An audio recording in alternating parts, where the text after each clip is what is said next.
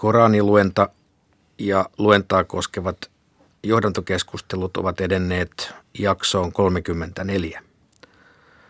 Tänään käsittelyssä on suura 22, joka on pyhiinvaelluksen suura.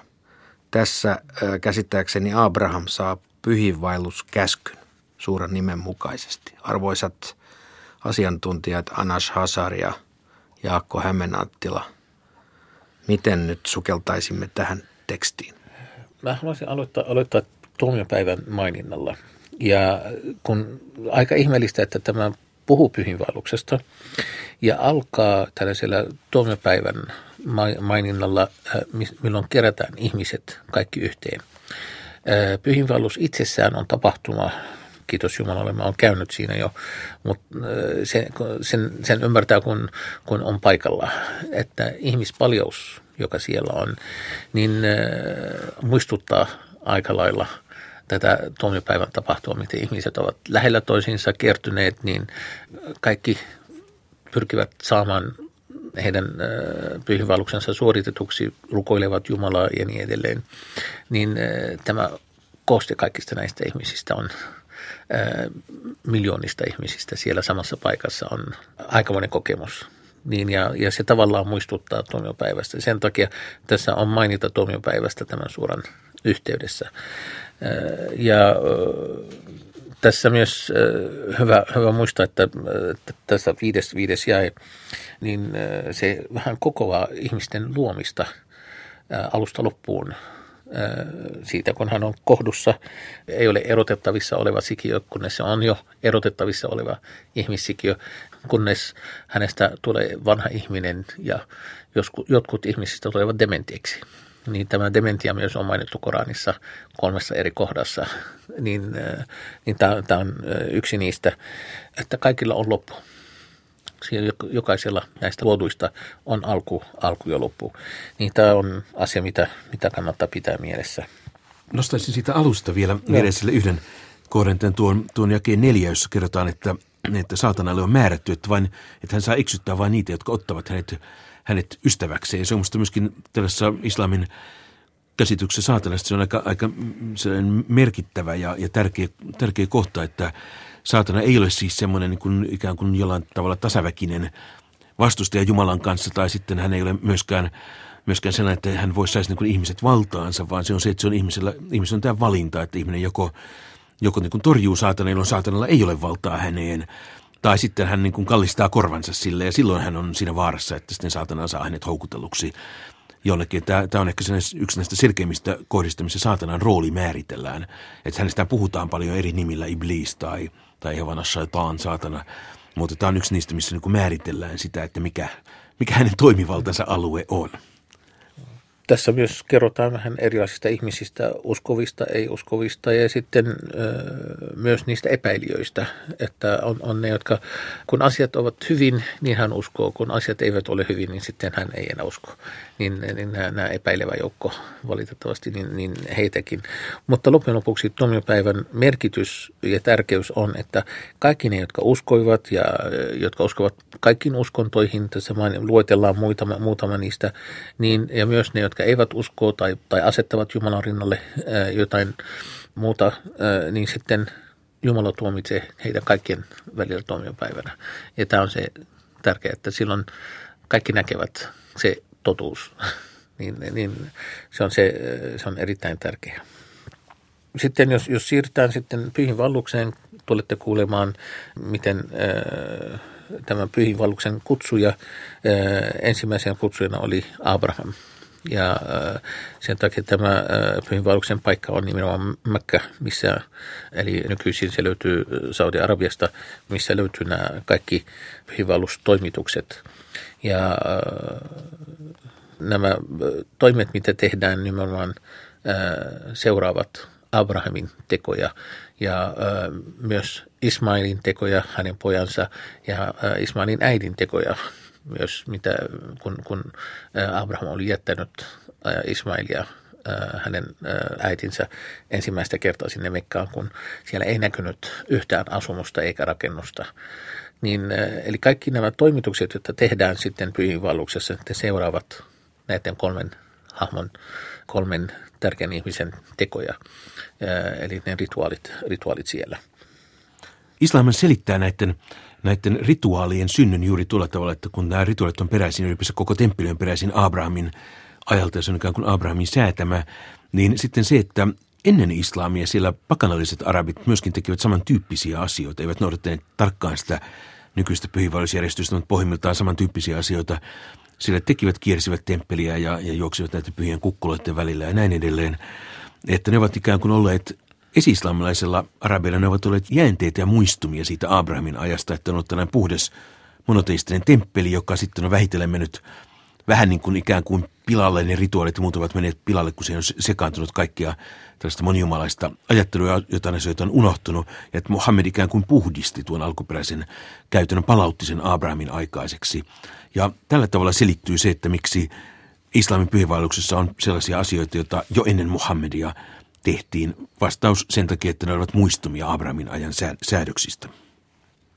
Tässä on tärkeää, että, että mitä uhrauksia annetaan, niin äh, se on uhrataan, mitä eläimiä uhrataan siellä uhrijuhlan aikana, niin Jumalahan ei saa mitään syötävä niistä, vaan niitä jaetaan ihmisille, vaan Jumala saa meidän purskaus, se, että me tottelemme häntä, koska niitä jaetaan sitten köyhille, jaetaan sitten, joko syödään osa itse ja sitten jaetaan, jaetaan muille, niin, mutta nämä on tärkeä, tärkeä muistaa, että tämä liittyy tähän.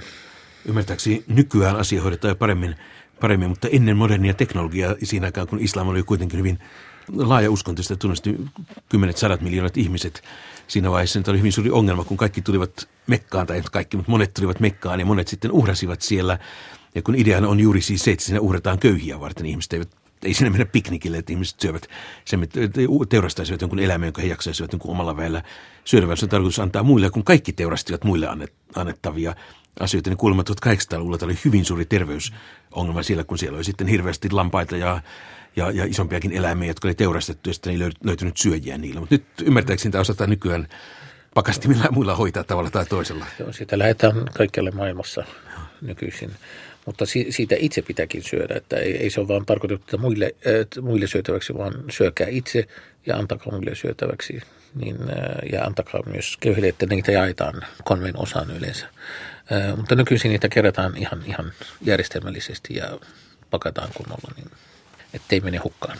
Tämän suuran loppupuolella on, vaikka suurassa on pääosin kysymys siis pyhiinvaelluksesta, niin täällä on jakeessa 67 hyvin suvaitsevalta vaikuttava näkemys. Jokaiselle kansalle olemme asettaneet niiden omat pyhät tavat. Siis Korani sallii vai salliiko tämän perusteella muille uskoville ja uskonnoille niiden omat pyhät tavat ja, ja uskonnolliset käytännöt? No pyhät kirjat on aina vähän sellaisia kuin millaiseksi ihmiset ne lukevat, eli monia asioita voidaan tulkita, tulkita monella eri tavalla. Yksi jumalaisilla eh, ihmisillä, joilla on pyhä kirja, kuten kristityt ja juutalaiset, heillähän islam niin kun sallii uskonnon harjoittamisen myöskin islamin alueella, että se on, se on aivan, aivan yleistä. Tietysti jos tuota halutaan lukea, niin sitä voitaisiin lukea myöskin, myöskin sellaisena yleismaailmallisena toisten uskontojen hyväksymisenä, mutta kyllä periaatteessa islamin laki, joka on kehittynyt, niin kyllä edellyttää, että islamin alueella on vain muslimien lisäksi vain ainoastaan näitä, näitä niin sanottuja kirjan kansoja. Mutta käytännössä, jos ajatellaan islamista valtaa Intiassa, niin luonnollisesti käytännössä sitten, sitten aina, että on valittu semmoinen niin liberaalimpi linja ja katsottu, että hindutkin voivat sitten, sitten asua siellä. Että ei koskaan ole ollut semmoista aikaa, että olisi ajettu pois toisin uskovat, vaikka heillä periaatteessa eivät ole, olisi näitä kirjankansojakaan. Mutta kyllähän tässä niin kuin siis kaikkia pyhiä kirjoja voidaan monella tavalla lukea. Tämä antaa mahdollisuuden sellaiseen positioon, että, että tavallaan Korani niin kuin myöntää pyhiksi tavoiksi kaikkien kansojen pyhät tavat, mutta tämä ei ole kyllä se yleinen tulkinta, että se yltäisi niin kuin kirjan kansojen ulkopuolella. No, siinä samassa jakeessa Jumala sanoi, että kutsu Herrasi luokse, sinä olet oikealla tiellä. Eli vaikka jotkut, jotkut seuraavat edelleen joko vanhoja määräyksiä tai sitten omia keksintöjä, niin sitten äh, silti tämä on se oikea tie. Eli siinä on vain yksi oikea. Ja toivopäivänä sitten tulee se, se taas näkyviin. Eli äh, että mikä, mikä on se oikea. Äh, Jumala antaa ihmiset uskoa, vaikka hän, hänellä on yksi, yksi uskonto – uskoo hänen yhtenä ainoana Jumalana, niin silti hän antaa ihmiset olla ja toimia kuten he haluavat, koska tämä on koe, koe elämä. Tässä elämässä ollaan kokeena meille kaikille ja tuomiopäivänä on se tulos, tämän tentin tulos, jos näin sanotaan. Aivan. Niin. Täällä alkupuolella viitataan maageihin – jakeessa, jossa ylösnousemuksen päivänä Jumala jakaa erilleen uskovat juutalaiset, saabilaiset, kristityt, maagit ja monjumalaiset.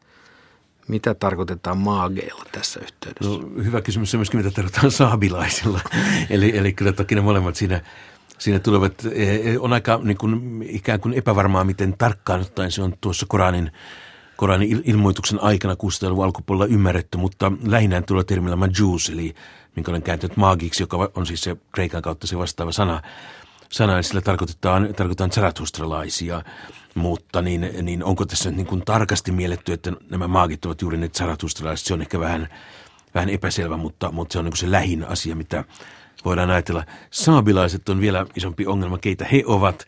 Siitä on monta teoriaa, että, että, että ne olisivat Haranin tähtien palvojia, jotta tällainen ryhmä oli 700-800-luvulla olemassa, tai, tai siis siihen asti oli olemassa, mikä todennäköisesti ei pidä paikkaansa. Sitten tutkijat on esittäneet, esittäneet esimerkiksi mandialaisia Irakissa, koska No siinä on tietysti siitä, jotka monimutkaista selittävät, että tällaista on ehdotettu. Käytännössä tuo saabilaisten ryhmä jää vielä, vielä sieltä tuolla niin epävarmemmaksi. Mutta maagit eli majuusit, ne ovat varmasti niin kuin, niin kuin lähinnä zaratustralaisia, joka on siis silloisen Persian, Iranin valtion uskontoja. Nykyäänkin meillä on, meillä on pieni määrä parseja lähinnä Intiassa, myös Iranissa, jotka noudattavat tuota, tuota vanhaa uskontoa seuraava jake sen jälkeen, niin muistuttaa, että kaikki kuitenkin polvistuvat Jumalalle. Olkoot ne ihmisiä, olkoot ne tähtiä, olkoot ne mikä tahansa taivaan kappale, johon kuka tahansa uskoo, niin, niin silti kaikki ovat Jumalalle alaisia. Niin kaikki mahdolliset uskonnot ja sellaiset, niin, jotka uskovat muuhun kuin Jumalaan, niin sitten nämä kaikki sitten ovat Jumalalle alistuvia. Tämä on kuitenkin medinalainen suora. Ja äh, kun puhutaan pyhiinvaelluksesta, niin äh, se vasta tuli medinalaisessa äh, vaiheessa. Ja sen takia tässä on tärkeää muistaa, että jakeessa 39, niin, äh, eli vasta muutaman vuoden kuluttua, ei, tämä ei tullut yhtenä kappaleena, että tämä suora vaan tuli osittain, äh, niin äh, siinä, siinähän se ensimmäinen lupaus taistella – puolustamaan tätä valtiota ja syy perustellaan, koska heitä vastaan taistellaan ja he ovat vääryyttä kokeneita. Ja tämä on se, miksi saa taistella. Eli puolustamaan ja kun on vääryyttä kokenut. Ja että Jumala tulee auttamaan heitä, koska he ovat kokeneet vääryyttä. Niinpä ei, ei tule itse tehdä vääryyttä toisille, Eli taistelu ei ole keino tehdä vääryyttä toisia kohti. Tämä on hyvin määritelty Koranissa. Ja tärkeänä seuraavassa jakeessa myös, kun tulette kuuntelemaan siinä, että mitä Jumalan määrä tapahtuvan maailmassa, niin sillä hän suojaa Jumalan taloja, paikkoja, missä, missä Jumala palvotaan. Olkoot ne kirkkoja, olkoot ne temppeleitä, olkoot ne moskeijoita, olkoot ne muuta munkitaloja tai sellaisia, niin sillä, että joku kaksi valtiota taistelevat keskenään, sitten se estää toinen valtio siitä, että ne lähtee tuhoamaan joku paikka, missä, missä Jumala palvotaan. Niin äh, tämä on Jumalan säätämistä asioista. Kiitoksia. Siirtykäämme kuuntelemaan päivän tekstiä. 22. Pyhiinvaelluksen suura. Jumalan armeliaan armahtajan nimeen. Ihmiset, pelätkää Herraanne. Viimeisen hetken järistys on mahtava. Sinä päivänä, jonka te vielä näette, imettäjä unohtaa imitettävänsä ja raskaana oleva nainen synnyttää ja näet ihmisten juopuvan olematta juopuneita, sillä Jumalan rangaistus on ankara. Jotkut ihmiset kiistelevät Jumalasta vailla tietoa ja seuraavat jokaista niskuroivaa saatanaa. Saatanalle on määrätty, että joka ottaa hänet ystäväkseen, sitä hän saa eksyttää ja johdattaa kohti liekkien rangaistusta. Ihmiset, Jos epäilette ylösnousemusta, tietäkää, että me loimme teidät ensin tomusta, sitten siemenpisarasta, sitten alkiosta, sitten sikiöstä, sopusuhtaisesta tai epäsuhtaisesta, tehdäksemme asian teille selväksi. Minkä haluamme, me annamme viipyä kohdussa määrätyn ajan ja tuomme sen viimein esille vauvana, jotta te sitten kasvaisitte täysi-ikäisiksi. Toiset teistä otetaan pois, toiset yltävät kurimpaan vanhuuteen, eivätkä enää ymmärrä, vaikka kerran ovat ymmärtäneet. Maankin näet makaavan martaana, mutta kun lähetämme sen päälle sateen, se kohahtaa ja alkaa kasvaa ja viheriöidä erilaisia ihania kasveja. Näin on, sillä Jumala on totuus. Hän herättää kuolleet henkiin ja hän on kaikkivaltias. Ja hetki, jota ei voi epäillä, on koittava ja Jumala herättää ne, jotka makaavat haudoissaan. Jotkut kiistelevät Jumalasta, vaikka heillä ei ole tietoa, johdatusta eikä valaisevaa kirjaa, ja kääntyvät syrjään eksyttäen toisiakin Jumalan tieltä. Heitä odottaa tässä maailmassa häpeä ja ylösnousemuksen päivänä me annamme heidän maistaa hehkuvan tulen rangaistusta. Tämä on siksi, mitä teit aiemmin. Jumala ei tee vääryyttä palvelijoilleen. Jotkut palvovat Jumalaa vain juuri ja juuri. Jos jokin hyvä kohtaa häntä, hän on tyytyväinen, mutta jos häntä kohtaa jokin koettelemus, hän kääntyy pois. Hän on hävinnyt sekä tämän että tuon puoleisen maailman. Se on ilmeinen tappio. Hän rukoilee Jumalan lisäksi sellaisia, jotka eivät voi häntä haitata eivätkä hyödyttää. Hän on eksynyt kauas. Hän tosiaan rukoilee sellaisia, jotka ennemminkin haittaavat kuin hyödyttävät. Ne ovat huonoja suojelijoita ja pahoja tovereita. Jumala vie hyviä töitä tehneet uskovat puutarhoihin, joiden notkelmissa virtaa puroja. Jumala tekee mitä tahtoo. Joka kuvittelee, ettei Jumala voi auttaa tässä ja tuon puoleisessa maailmassa, koettakoon yltää köydellä taivaaseen ja leikatkoon sitten köyden poikki ja katsokoon, saako hän juonellaan vihansa kohteen viedyksi pois. Näin me olemme lähettäneet tämän selkeinä merkkeinä. Jumala johdattaa kenet tahtoo. Ylösnousemuksen päivänä Jumala jakaa erilleen uskovat, juutalaiset, saabilaiset, kristityt, maagit ja monijumalaiset. Jumala on kaikki tietävä. Etkö näe, että Jumalaa kumartaa kaikki, mitä taivaassa ja maassa on? Aurinko, kuu, tähdet, vuoret, puut, eläimet ja monet ihmiset, mutta toiset ansaitsevat rangaistuksen. Kenet Jumala saattaa häpeään, sille et löydä kunnian palauttajaa. Jumala tekee mitä tahtoo. Kas tässä kaksi vastapuolta, jotka kiistelivät Herrastaan. Uskottomille leikataan tulivaatteet ja heidän päälleen kaadetaan kiehuvaa vettä, joka polttaa heidän ihonsa ja sen, mitä heillä on vatsassaan. Heitä varten on varattu rautaiset seipäät. Aina kun he yrittävät paeta piinaansa, heidät työnnetään takaisin. Maistakaa tulen rangaistusta. Jumala vie ne, jotka uskovat ja tekevät hyviä töitä, puutarhoihin, joiden notkelmissa virtaa puroja ja joissa heille puetaan kultaisia helmin koristeltuja rannerenkaita. Siellä heillä on yllään silkkivaatteita. Heidät on johdatettu puhumaan kauniisti ja heidät on johdatettu ylistettävän tielle. Ne, jotka eivät usko, vaan estävät ihmisiä kulkemasta Jumalan tiellä ja pääsemästä suojeltuun temppeliin, saavat rangaistuksensa. Me olemme asettaneet suojellun temppelin kaikille ihmisille, olivatpa he sen asukkaita tai beduiineja. Joka vääryydellä tahtoo kääntyä pois, sen me annamme maistaa tuskallista rangaistusta. Me annoimme Abrahamin asettua asumaan temppelin luo. Älä aseta ketään minun rinnalleni, vaan pidä temppelini puhtaana sen ympäri kiertäjiä ja siellä seisovia, kumartavia ja polvistuvia varten. Kuuluta ihmisten joukossa pyhiinvaellusta, niin he tulevat luoksesi jalan tai ratsulla ratsastaen syviä solateita pitkin, saadakseen itselleen hyötyä ja lausuakseen Jumalan nimen tiettyinä päivinä niiden karjaeläinten yli, joilla hän on ravinnut heitä. Syökää niistä ja antakaa köyhille raukoille. Leikatkoot he sitten hiuksensa, täyttäkööt lupauksensa ja kiertäkööt ikiaikaisen temppelin ympäri joka pitää Jumalan säädöksiä kunniassa, tietäköön, että se on hänelle parasta hänen Herransa luona. Teille ovat sallittuja kaikki karjaeläimet paitsi ne, joista teille luetaan säädöksiä. Välttäkää epäjumalien saastaisuutta ja valheellisia puheita. Suorittakaa pyhiinvaelluksenne hanifeina Jumalaa kohtaan asettamatta ketään hänen rinnalleen. Joka asettaa Jumalalle vertaisia on kuin mies, joka putoaa taivaasta ja jonka linnut sieppaavat tai tuuli kantaa kaukaiseen paikkaan. Joka kunnioittaa Jumalan asettamia pyhiä paikkoja, tietäköön, että se on sydämen hurskautta.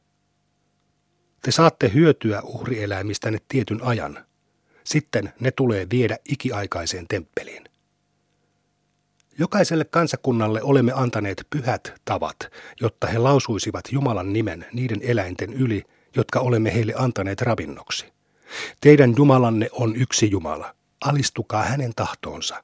Julista ilosanomaa nöyrille, joiden sydän vavahtaa, kun Jumalan nimi lausutaan, ja jotka ovat kärsivällisiä koettelimuksissa, pitävät rukouksensa ja jakavat siitä, mitä olemme heille antaneet. Eläinten uhraamisen olemme asettaneet teille yhdeksi Jumalan pyhistä tavoista. Niistä on teille hyötyä. Lausukaa niiden yli Jumalan nimi, kun ne seisovat rivissä. Kun ne kaatuvat kyljelleen teurastettuina, syökää ja ruokkikaa köyhiä ja kerjäläisiä.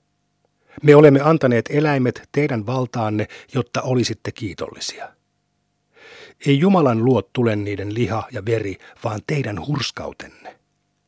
Näin hän on antanut ne teidän valtaanne, jotta te ylistäisitte häntä, koska hän on johdattanut teitä. Julista ilosanomaa hyvän tekijöille. Jumala suojelee uskovia. Hän ei rakasta petollisia eikä kiittämättömiä. Niille, joita vastaan taistellaan, on annettu lupa, koska heille on tehty vääryyttä. Jumala pystyy heitä auttamaan. Heidät on ajettu kodeistaan ilman muuta syytä kuin että he sanoivat, Jumala on Herramme. Ellei Jumala olisi suojellut toisia ihmisiä toisten avulla, olisi erakkomajat, kirkot, rukouspaikat ja moskeijat, joissa Jumalan nimi lausutaan usein, varmasti tuhottu. Jumala auttaa sitä, joka auttaa häntä. Jumala on voimakas, mahtava. Hän auttaa niitä, jotka pitävät rukouksensa, antavat almuja, käskevät hyvään ja kieltävät pahasta, jos annamme heille vahvan aseman maassa.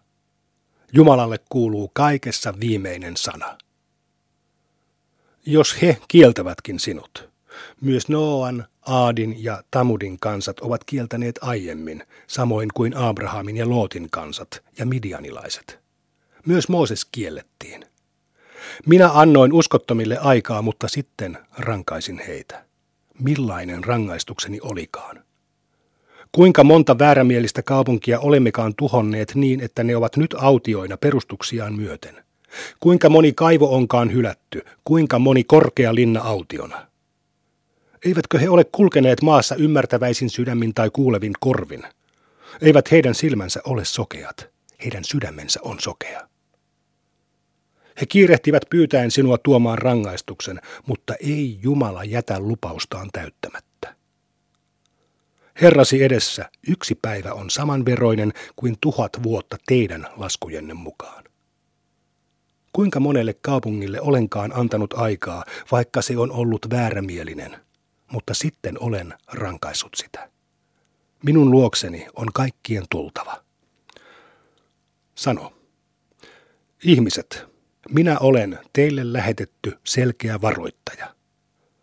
Niitä, jotka uskovat ja tekevät hyviä töitä, odottaa anteeksianto ja hyvä osa, mutta ne joutuvat tuleen, jotka puhuvat pahaa merkeistämme ja luulevat pääsevänsä pakoon. Aina ennenkin, kun olemme lähettäneet lähettilään tai profeetan, saatana on saanut pujotetuksi omia toiveitaan hänen toiveidensa lomaan, mutta Jumala pyyhkii pois sen, mitä saatana on saanut niihin sekoitetuksi, ja sitten hän vahvistaa omat merkkinsä. Jumala on tietävä, viisas. Hän tekee näin asettaakseen sen, mitä saatana on sekoittanut, kiusaukseksi niille, joiden sydäntä kalvaa tauti tai joiden sydän on paatunut. Väärintekijät ovat harhautuneet kauas uhmassaan. Hän tekee näin, jotta ne, joille on annettu tieto, tietäisivät sen olevan Herrasi ilmoittama totuus ja uskoisivat siihen niin, että heidän sydämensä nöyrtyisi hänen edessään. Jumala johdattaa uskovat oikealle tielle. Uskottomat eivät lakkaa epäilemästä ennen kuin hetki yllättäen koittaa tai tuhon päivän rangaistus kohtaa heidät. Silloin valtius kuuluu yksin Jumalalle, joka tuomitsee heidän välillään. Ne, jotka uskoivat ja tekivät hyviä töitä, pääsevät autuuden tarhoihin. Mutta niitä, jotka eivät uskoneet, vaan kielsivät merkkimme, odottaa nöyryyttävä rangaistus. Jumala antaa hyvän osan niille, jotka lähtivät kodeistaan Jumalan tielle ja jotka kuolivat tai surmattiin. Jumala on paras elättäjä. Hän vie heidät paikkaan, jossa he ovat tyytyväisiä. Jumala on tietävä, laupias. Jos joku vain kostaa kärsimänsä vääryyden ja hänelle sen jälkeen tehdään lisää vääryyttä, Jumala auttaa häntä. Jumala on anteeksi antava, laupias. Jumala antaa päivän vaihtua yöksi ja yön päiväksi, ja hän on kuuleva, näkevä. Jumala on totuus, mutta ne, joita te hänen lisäkseen rukoilette, ovat valhetta. Jumala on korkea, suuri. Etkö näe, kuinka Jumala lähettää taivaasta sateen niin, että maa alkaa viheriöidä? Jumala on taitava, tietävä. Hänelle kuuluu kaikki, mitä taivaassa ja maassa on. Jumala on vauras, kunnioitettava. Etkö näe, kuinka Jumala on antanut teidän valtaanne kaiken, mitä maassa on, samoin kuin laivat, jotka kyntävät merta hänen käskynsä mukaan? Hän estää taivasta sortumasta maahan ilman hänen lupansa. Jumala on ihmisille laupias, armahtava. Hän herättää teidät henkiin, antaa teidän sitten kuolla ja herättää jälleen henkiin. Ihminen on kiittämätön. Jokaiselle kansalle olemme asettaneet niiden omat pyhät tavat, joista ne pitävät kiinni. Älkööt ihmiset riidelkö sinun kanssasi tästä. Kutsu heitä Herrasi luo, sillä sinä kuljet oikealla tiellä. Jos he kiistelevät kanssasi, sano, Jumala tietää parhaiten, mitä te teette. Ylösnousemuksen päivänä Jumala tuomitsee teidän kiistanne. Etkö tiedä, että Jumala tietää kaiken, mitä on taivaassa ja maassa? Kaikki se on kirjassa. Tämä on Jumalalle helppoa. He palvovat Jumalan lisäksi sellaisia, joita hän ei ole antanut lupaa palvoa ja joista he eivät voi tietää mitään. Väärintekijöillä ei ole auttajaa. Kun heille luetaan meidän selkeitä merkkejämme, huomaat paheksunnan loistavan uskottomien kasvoilta. He ovat vähällä käydä niiden kimppuun, jotka lukevat heille meidän merkkejämme. Sano, kerronko teille jotain vielä pahempaa? Tuli jonka Jumala on luvannut uskottomille. Se on huono määränpää. Ihmiset, tällainen vertaus on esitetty. Kuulkaa sitä. Ne, joita te palvotte Jumalan lisäksi, eivät pysty luomaan kärpästäkään, vaikka kokoontuisivat yhteen sitä varten, ja jos kärpänen vie niiltä jotakin, eivät ne pysty saamaan sitä itse takaisin. Siinäpä heikko tavoittelija ja tavoiteltu. He eivät anna Jumalalle hänelle kuuluvaa arvoa. Jumala on voimakas, mahtava. Jumala valitsee enkeleistä ja ihmisistä lähettiläitä. Hän on kuuleva, näkevä. Hän tietää, mitä oli ennen heitä ja mitä on heidän jälkeensä. Kaikki palaa lopulta Jumalan luo. Uskovaiset, kumartakaa ja polvistukaa Herranne edessä. Palvokaa häntä ja tehkää hyvää, jotta menestyisitte. Kilvoitelkaa Jumalassa hänen arvonsa mukaisesti. Hän on valinnut teidät eikä ole asettanut teille uskonnossa mitään vaivaa. Tämä on isänne Abrahamin uskonto. Hän on nimennyt teidät muslimeiksi jo aiemmin ja nyt uudestaan, jotta lähettiläs olisi teidän todistajanne ja te todistaisitte toisista ihmisistä. Pitäkää rukouksenne, antakaa almoja ja turvatkaa Jumalaan, sillä hän on teidän suojelijanne. Hän on erinomainen suojelija ja hyvä auttaja.